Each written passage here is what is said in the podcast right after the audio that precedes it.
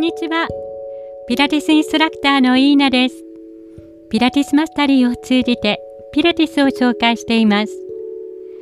今日はもう一度ピラティスの8つのキーワードについておさらいします。1集中力精神力によって集中し惑わされないこと運動時には体中に意識を向けます安全で効果的なエクササイズのために一つ一つの動きの意味を理解し正しい方法で行います。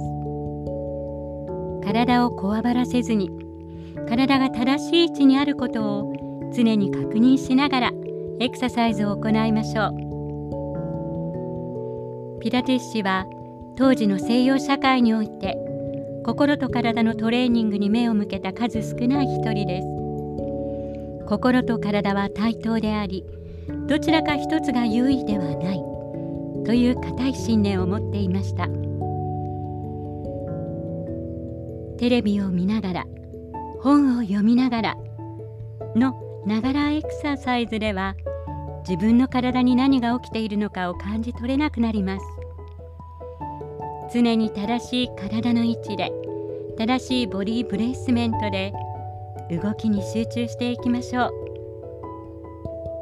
ピラティスの提唱するエクササイズは量より質になります。2呼吸法。正しい呼吸でコアのインナーマッスルを連動させます。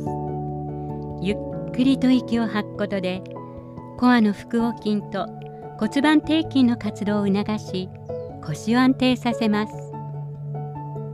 ゆっくりとした呼吸はアウターマッスルをリラックスさせるので体から余計な力を抜きやすくなります。正しい呼吸法を繰り返すことでエクササイズの間中インナーマッスルである腹横筋を持続して緊張させることができます。体から無駄な力が抜けた状態で正しい呼吸を行うことで精神力を向上させ高い集中力が得られます。3コアコネクション。ピラティスではコアを作動させることをエンゲージコア。コアが作動した状態をコアコネクションと呼びます。ピラティスではまずコアをエンゲージさせてからそれから体の動き。ピラティスではムーブメントと呼びます。コアをエンゲージさせムーブメントに移ります。コアをエンゲージしないで体を動かすのはルール違反です。立っても座っても仰向けでもうつ伏せでも必ずコアをエンゲージさせてからエクササイズを行いましょう。コアのエンゲージとピラティスの呼吸は切り離せません。正しい呼吸はコアのエンゲージが必要です。4アイソレーション。アイソレーションとは分離隔離という意味でターゲットとなる特定の筋肉や関節を理解し集中してエクササイズを行うことです。安全で効率の良いエクササイズを行うための必須の要素です。動作の前にはターゲットとなる体の部分を理解しましょう。エクササイズ中は常にそこに意識を集中させます。部位を特定することでリハビリ効果が高まります。5コントロール。コントローロジコントロール。コントローロジーはアイソレーションと正確性これら2つのキーワードに通じます。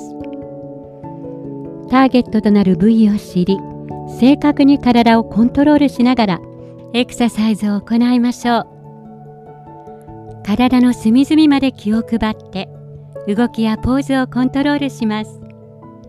間違った方法は体の筋肉や関節にストレスをかけ怪我の原因になります。動きの質はコントロールの優劣にかかっています。静止している時には正しいポーズ。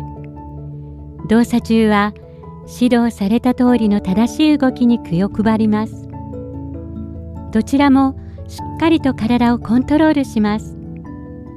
コアをきちんとエンゲージできることが体のコントロールの基本となります。6正確性。エクササイズを正しく行って体に不要な負荷をかけないことを意味します。エクササイズは本来の目的に従って正しく行いたいものです。エクササイズは指導された通りに正確に行うことが大切です。正確に行うことは体への負荷の最も少ない方法で楽に動かせることを学ぶ方法です。バイオメカニクス身体運動学的に正しい方法で筋肉や関節を本来の役目通りに使い怪我を予防していきましょう。バランス感覚やコントロールの向上には不可欠な要素です。ムーブメントを確実にマスターするには正確性は欠かせません。7流れ。流れるように滑らかに。そんな意味があります。エクササイズ中は動作一つ一つを連動させて全体として滑らかに動いていきます。滑らかにかつ効率よく筋肉を使うことで力がつき関節の動きも良くなります。動きを連続化することでリハビリ効果が高まります。エクササイズに必要な筋肉を正確かつ均等に使います。ここではパワーを特に重視しません。8すべてを一つに統合。これら7つの要素はバラバラなものではありません。すべてがまとまってこそ安全で効率的な心と体のエクササイズが可能になります。